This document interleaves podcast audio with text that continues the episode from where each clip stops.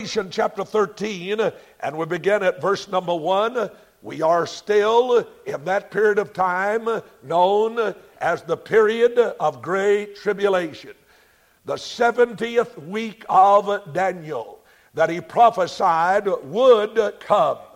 We know it as the days of Jacob's trouble. We have designated it on the chart. And by the way, if you'd like a personal chart of the entire book of Revelation, they're on the table up front. You're welcome to them, they're free. But on the chart, we have uh, that period denoted as the time of tribulation.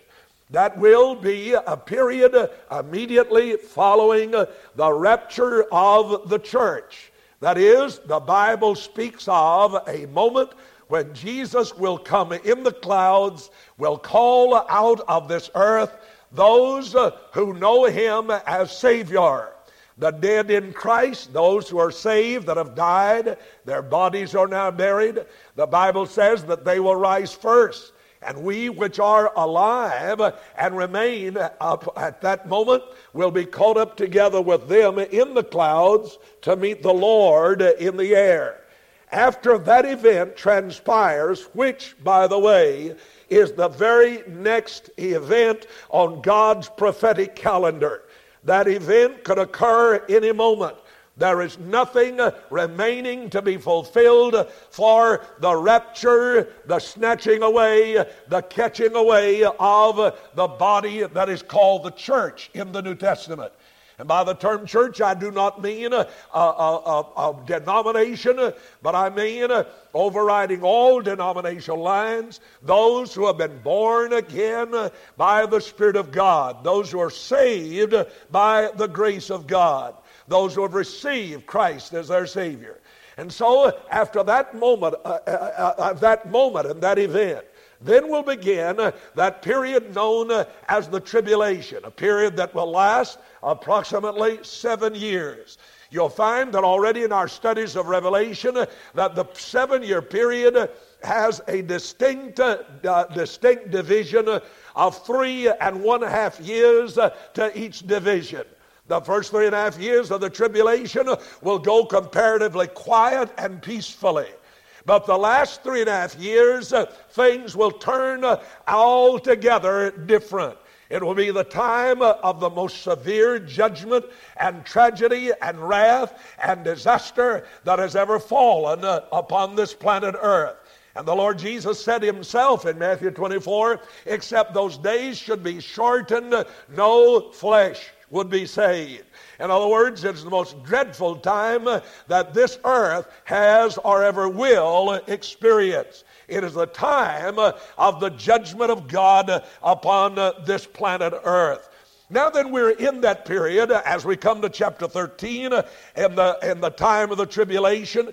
And well, already we have seen numerous things, but here in chapter 13, uh, we find what may be considered the beginning point of the latter part of the seven year period. That is, the last three and one half years. Some have designated this period as the first three and a half years tribulation, the last three and a half years uh, the great tribulation.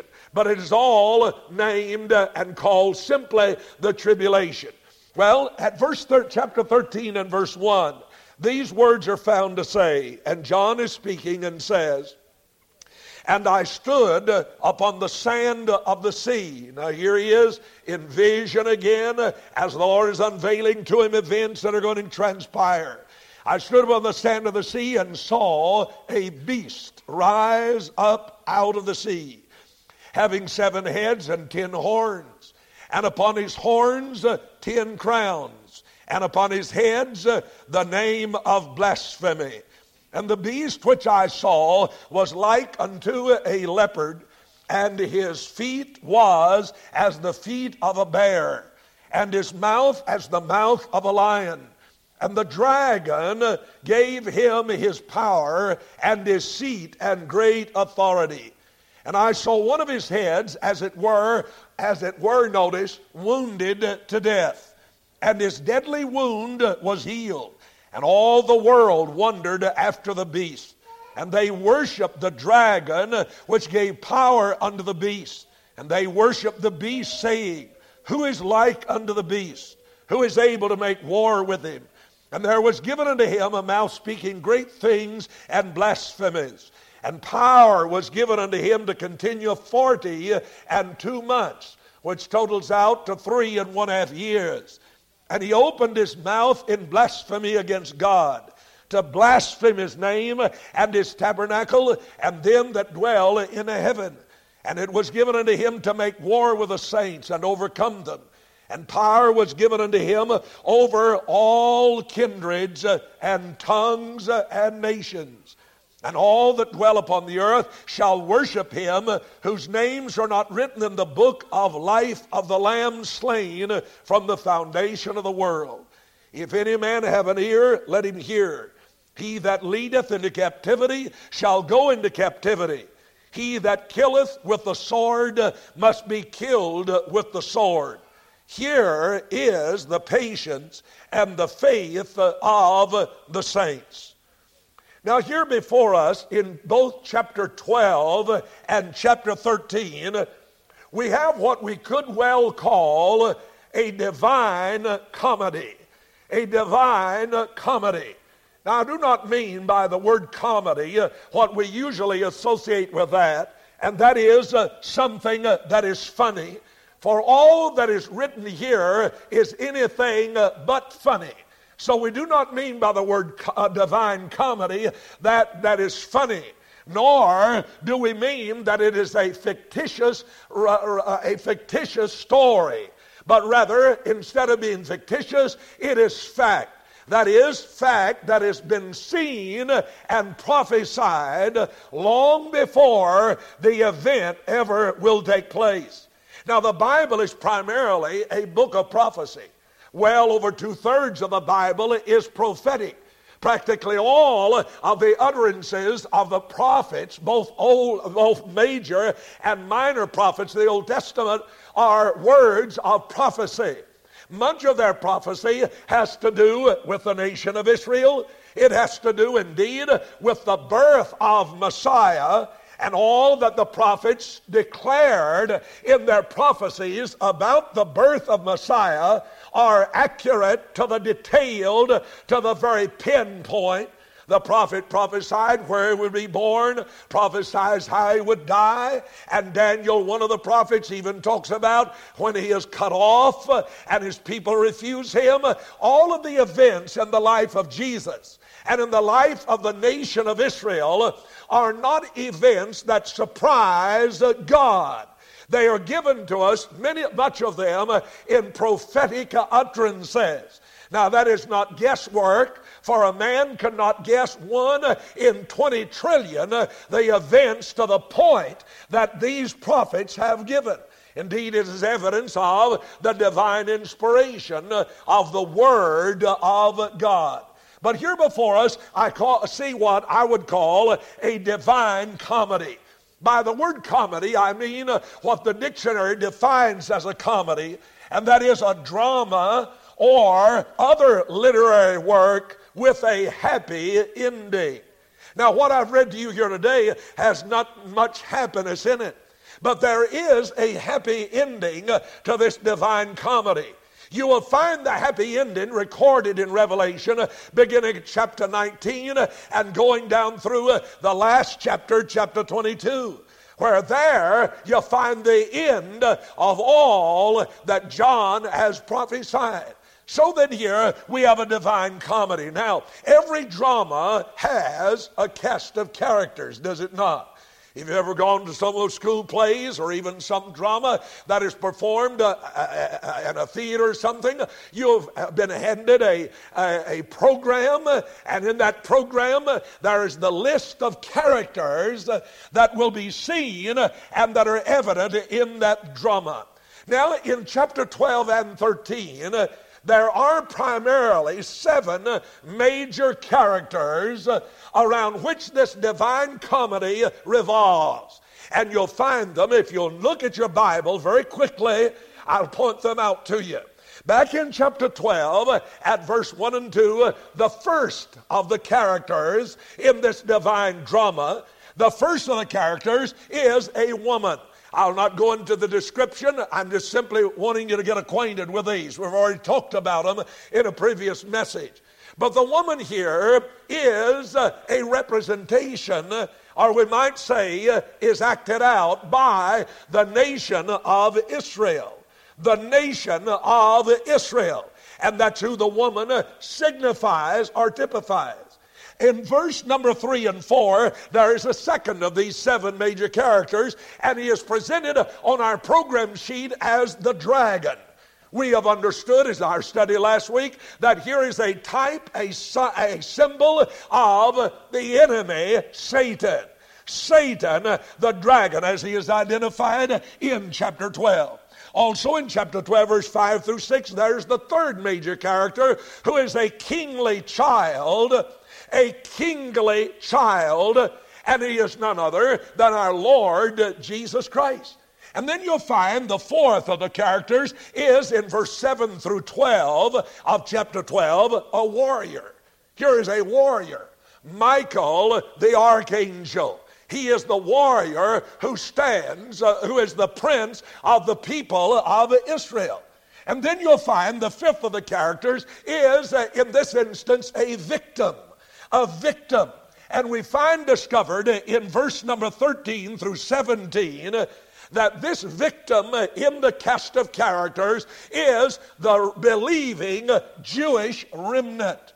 The believing Jewish remnant. Uh, the Jewish remnant. And then in chapter 13, uh, at verse 1 through 10, which we have just read, the sixth of the major characters is a ruling prince. A ruling prince along with his very kingdom. And that one is identified as the Antichrist. The Antichrist. Or, as he is designated here, the beast. And then you'll find in verse 11 through 18, there is a prophet a prophet, one of the major characters, the seventh of the seven major characters, and he is identified and revealed as a false prophet a false prophet who works, by the way, in close conjunction with the one world political leader, the Antichrist. This false prophet works in accord and brings about a worship of, by the peoples of the world, the beast who is the one world ruler.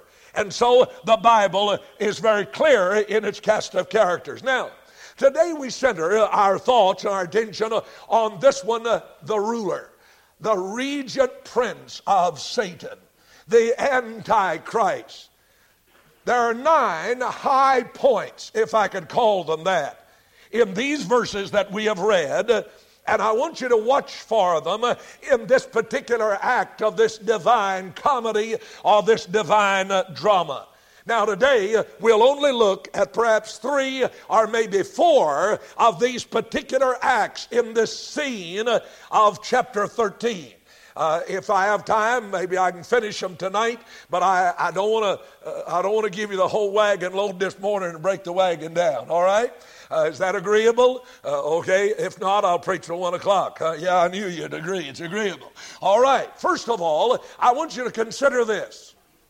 Consider the anticipation of this one world ruler, this mighty prince, this head of a political union in the world. Now, the anticipation is spurred on as you go back as far as the book of Genesis, chapter 3, and verse 15 where you will find the very first mention in that book of beginnings of this one who has been anticipated and will be anticipated by those who know what the scripture says. And I do not mean to suggest by the term anticipation that the child of God is looking for and with joy looking forward to the Antichrist. Not at all. As has well been said, I'm not looking for the Antichrist, I'm looking for the Christ. He is the one I look for and has promised to come and gather me unto himself. But back in Genesis 3:15, turn there quickly and be reminded that here is our Lord as a result of man's sin tempted through the serpent. Satan had entered into that serpent in the Garden of Eden and began to speak through him. And here is what the Lord says in chapter 3 at verse 15 of Genesis. And he says, and he's speaking to the serpent, to the devil, and I will put enmity between thee and the woman.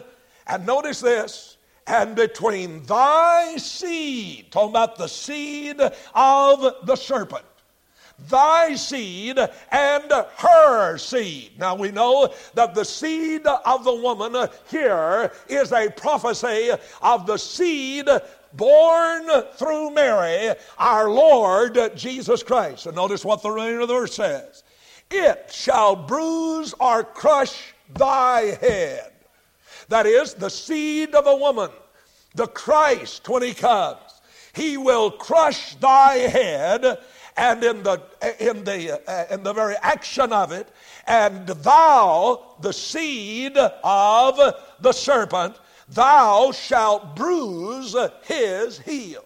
It is the idea of a serpent on the ground and a man coming seeing it, and he puts his heel on the head of the serpent. The heel is bruised, but the head of the serpent is crushed. Now, head in the Bible is symbolic of power, authority, and so forth, of rulership. And so here, the first uttered prophecy of what we're about to see in chapter 13 is uh, revealed. Now, all of the Old Testament, I say all of them, many of the Old Testament prophets, I better say it like that, have anticipated the arrival of this one whom we call the Antichrist. He is designated by many different terms in the scripture. Daniel talks about him in Daniel chapter 7, and I would that I had time to deal uh, simultaneously with Daniel's prophecy as well as what we're reading here. But I don't have the time to deal with it thoroughly, but I do want you to observe a few things that Daniel reveals to us. In Daniel 7, look at verse 23 and down through verse number 25. And I want to read this. Daniel is talking about the end time and to make it simple, he is talking about the same period of time that I've mentioned previously, the period of, of tribulation upon this earth. That seven year period when uh, these things will transpire. Now look at verse number 23. Now, if you don't understand it all to begin with, just hang on. Thus he said, Daniel has seen in a vision a great, uh, he has seen uh, uh the four great beasts now he focuses on the fourth. The fourth beast shall be the fourth kingdom upon earth. That is, the fourth great world empire, which shall be diverse from all kingdoms and shall devour the whole earth and shall tread it down and break it in pieces. In other words, he is talking about a worldwide domination and the ten horns. Now, if you remember our text, John talks about this as well. And the ten horns uh, out of, his, out of this kingdom are ten kings. Now, watch very carefully those words. The ten horns are uh, out of this kingdom, out of this kingdom, are ten kings uh, that shall arise. And another shall rise after them. And he shall be diverse from the first. And he shall subdue three kings. Now, if he subdues three out of ten, that leaves seven. And he shall speak great words against the Most High, and shall wear out the saints of the Most High, and think to change times and laws, and they shall be given into his hand until a time and times and the dividing of times. Now, notice the period designated time, a year, times, two years, and dividing of times, one half a year. So, what you have here in Daniel is the same thing you have in Revelation 13, where John talks about 42 months or three and one half years. Do you see that?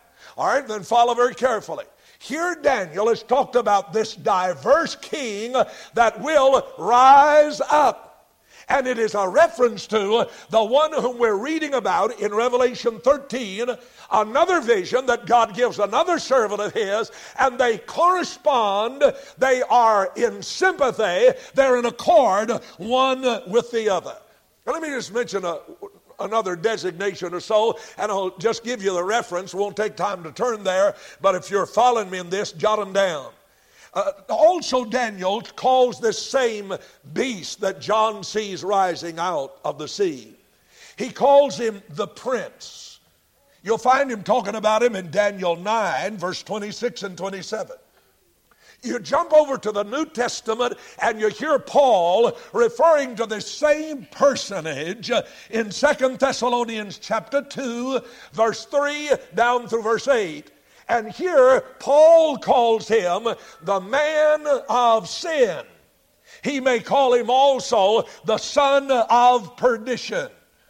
Also in Daniel, back to Daniel, chapter 8, verse 23, Daniel describes him in Daniel 8:23 as the king of fierce countenance. The king of fierce countenance. In Daniel 11 verse 21, he refers to him again and he designates him as the vile person. The vile person.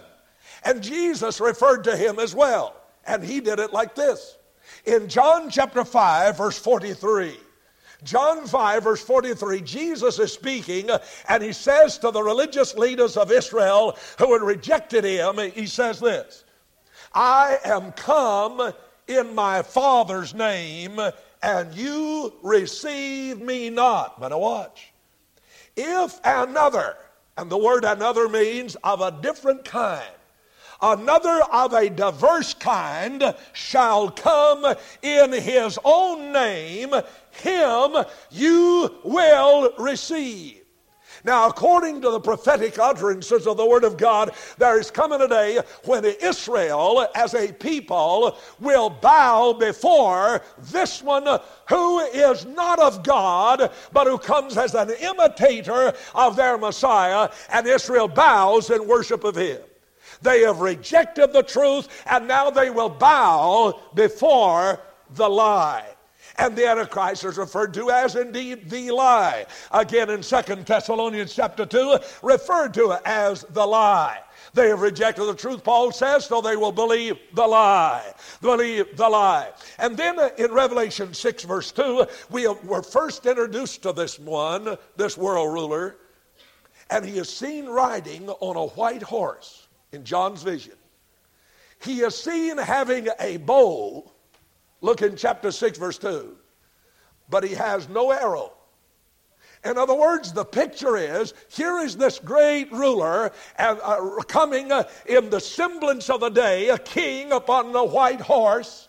He comes with a bow, but he has no weapon, saying that he comes uh, preaching peace, peace, peace.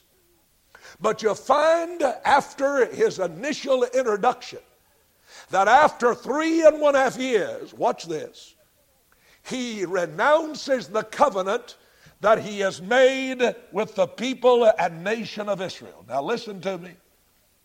Daniel said in chapter 9, verse 27, that this one will come and make a covenant with the nation and people of Israel.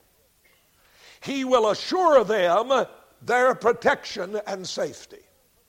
Now, could you know, could you think of anything that the present nation of Israel would delight in any more than someone who would say to them, We are going to assure you of peace and safety?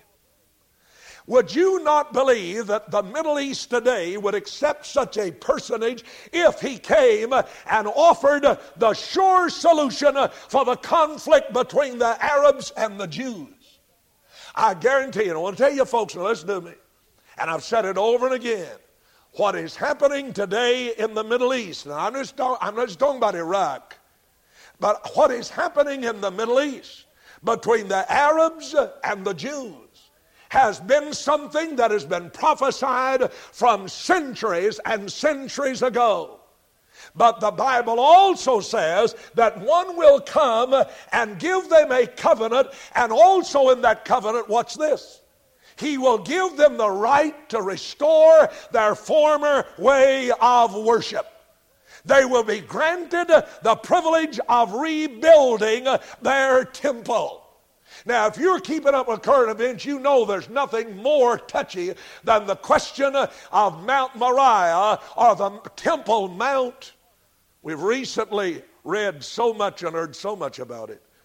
And the rumor was that brought about, so, called, so, so, so the Palestinians say, the reason they came throwing rocks at those Jewish worshippers was that they had heard they were coming to lay the cornerstone of their temple. Now, I want to tell you something, folks. I'm, I'm not reading out of a funny book. You need to understand that God's trying to say to you and me today, you better wake up, you better become alert. And if you're not saved, you need to get saved. If you do not know Christ, you need to know Him, for these things are fast coming to pass. Amen. Now, the Antichrist is going to give them a covenant, and he'll say, I promise you safety. The Arab Israeli problem is going to be settled, apparently. And he'll say, You can rebuild your temple and you can come again with your worship, the sacrifices of old. You can restore that form of worship. But here's the hitch. In the middle of the covenant of seven years that that beast offers Israel, Daniel 9:27 says, "In the midst of the week, he will break his covenant." He will turn on Israel, as already we've seen in chapter 12, with such fury and such wrath and such indignation as it will appear the nation of Israel will be obliterated. Israel has been the scapegoat of men for centuries. But I will tell you something. Though she has suffered like a burning bush, she is not consumed. Do you know why? God has a place and a purpose for the nation of Israel in his program. And I will tell you, I don't care what Hitlers of the past, what Stalins have done in the past, what men have done in the past to destroy the Jew, he is indestructible. Now, I don't mean by that, buddy, he don't suffer. He suffered much. Hitler tried to wipe them out by his final solution. And you know what's all behind it? We saw last Sunday in chapter 12, the whole thing behind it is that old dragon, the devil, who with hatred of Jesus Christ, through whom our, this Savior came, through the nation, the people of Israel, and the devil's hated Israel ever since.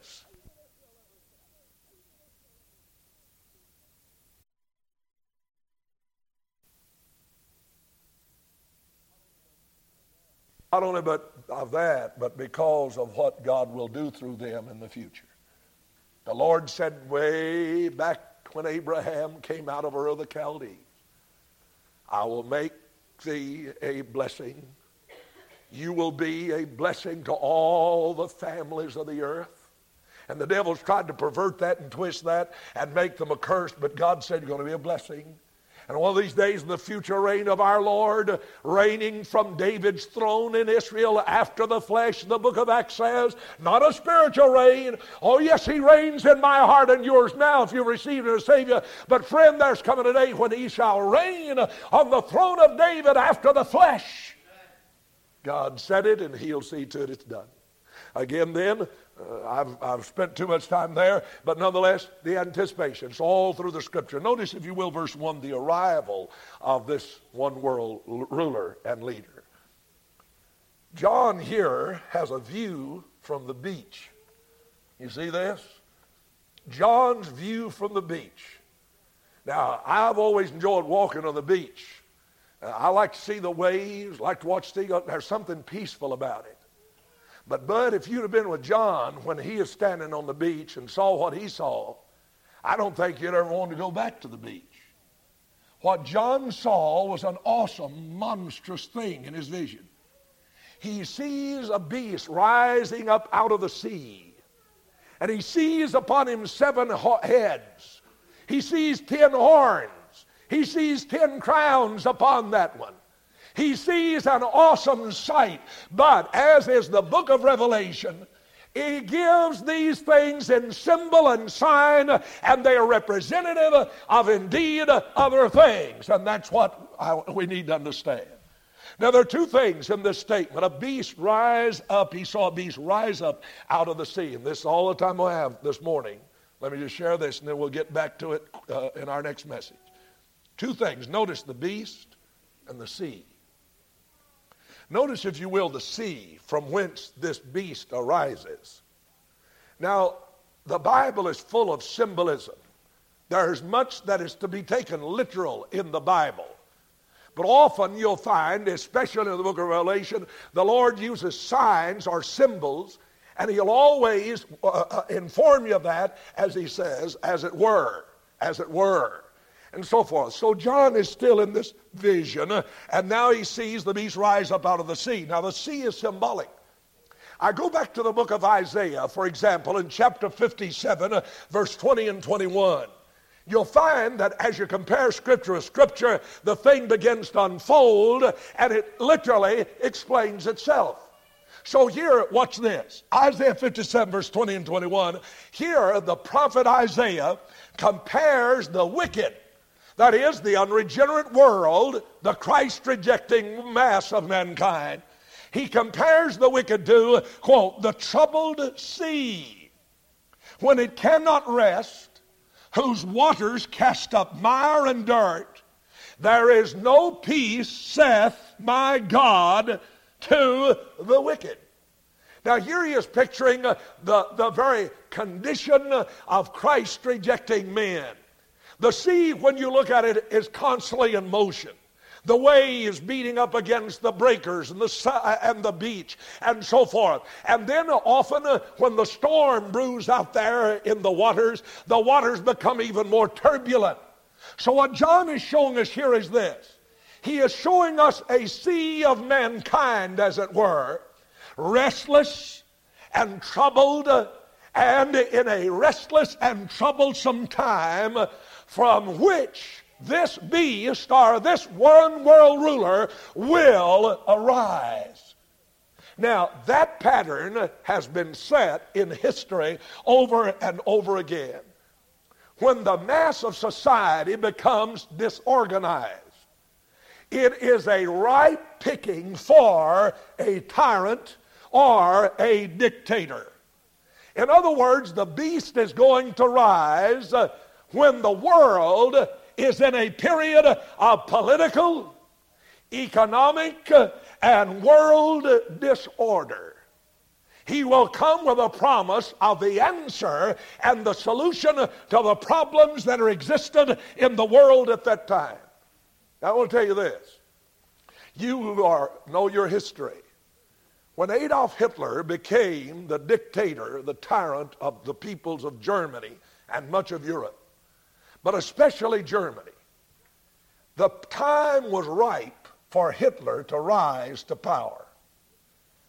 In other words, in the time of Hitler's rise, the condition in Germany was financially, economically, low in gold reserves. Their budget was totally unbalanced. Sounds familiar, doesn't it?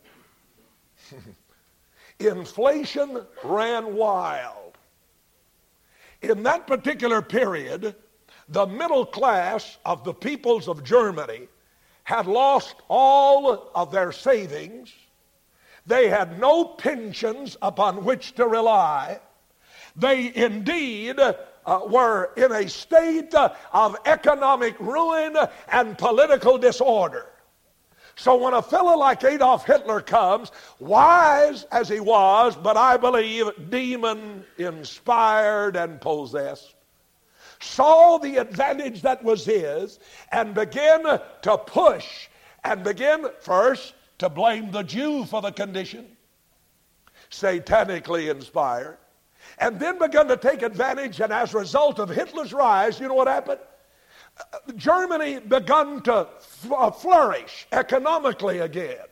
And the people, as a result of Hitler's rise to power, said, He is our Savior. And they went about crying, uh, Sieg Heil, Sieg Heil. He, in other words, they're saying, He is our Savior. He is our Savior. He is our Messiah. He is our Redeemer. I'll tell you what He's doing as well. He called his reign the Third Reich. Literally, Hitler kept by his bedside a book entitled The Prince. A man had written Machiavelli, if I remember his name, had written that book many, many years prior. But it was a book that Hitler followed and was inspired by that gave him the ability to rise to power. Mussolini of Italy also relied on the same book, kept it by his side. In other words, uh, they saw a ripe opportunity. Lenin said, the founder of communism, and I give you his quote The surest way to overthrow an existing social order is to debauch the currency. In other words, when you hit a society in its pocketbook, and you'll come along and promise them money in their pocketbook, they're going to say, buddy, you're our man. We want you. And so the time of the rise of the beast is going to be a time of political, economic unrest, and world disorder. Right now, if you've got your eyes open, our world, ladies and gentlemen, is in a mess. We can't put out one fire before another one breaks out. We can't solve one coup or disorder or revolution until one, two, or a half a dozen break out. Our politicians are pulling their hair out almost literally because of the problems that we are stumped with in this country. Our economic security is very fragile in America itself. And the whole story is all of this is working about even as the prophets had declared for a time to be ripe when a man will rise with the solution. The Middle East is a powder keg. And if somebody could come on the scene and say, hey, I've got the answer, and it could work out not only in paper and word, but in reality, the world would literally bow at his feet and say, You are our leader, our Messiah, our Savior. So the sea is symbolic of a restless, disorganized mass of humanity. I'll close with a mention of the beast only briefly. The term is used some 20 times in the book of Revelation, the word beast. There are two words that are translated beast in the original language of the Greek New Testament. If you were to look back in Revelation chapter 4 and look at verse number 6, 7, and 8, you would see in chapter 4 a scene in heaven. It is a worship scene and they are bowing before the throne of God in adoration and worship. And all of a sudden, you find John saying something about four beasts who were now in the act of worshiping before the throne of God, and they were crying, Holy, holy, holy. It was true worship. The word beast, however, the word here comes from the word zoon, spelled like well, Z O O N in English, along O, zone. It comes from the word zoe, from which we get our word for life, uh, particularly animal life. We get our word zoology from this word. It is the study of life. And so here, the word translated our English language, beast, in Revelation 4, 6, 7, and 8 is simply a word that denotes a living being. And if you remember when we came to Revelation 4 some weeks back, I translated the word as simply living creatures. The emphasis in that word is simply stressing life as the characteristic feature of that being. So it is the word zone in Revelation 4, and it refers primarily to the living creatures before the throne who worship God in truth and in holiness. But we come to Revelation 13 and verse 1. And this all I have time for. Explain this, and then we'll have to close. In Revelation 13 1, it is not zoon translated here, beast. It is the word therion. And it is translated beast. Now, you don't have to try to remember those words. I wouldn't know them if I didn't write them down. But the whole story is the word, what want you see is this. It's translated in English language, beast, but it is a word that denotes a wild beast, a wild creature. In Acts chapter 28 and verse 4, you'll remember this. Paul was warming himself by fire in Acts 28, and a viper latched on to him. The viper was a venomous creature, it was a poisonous serpent.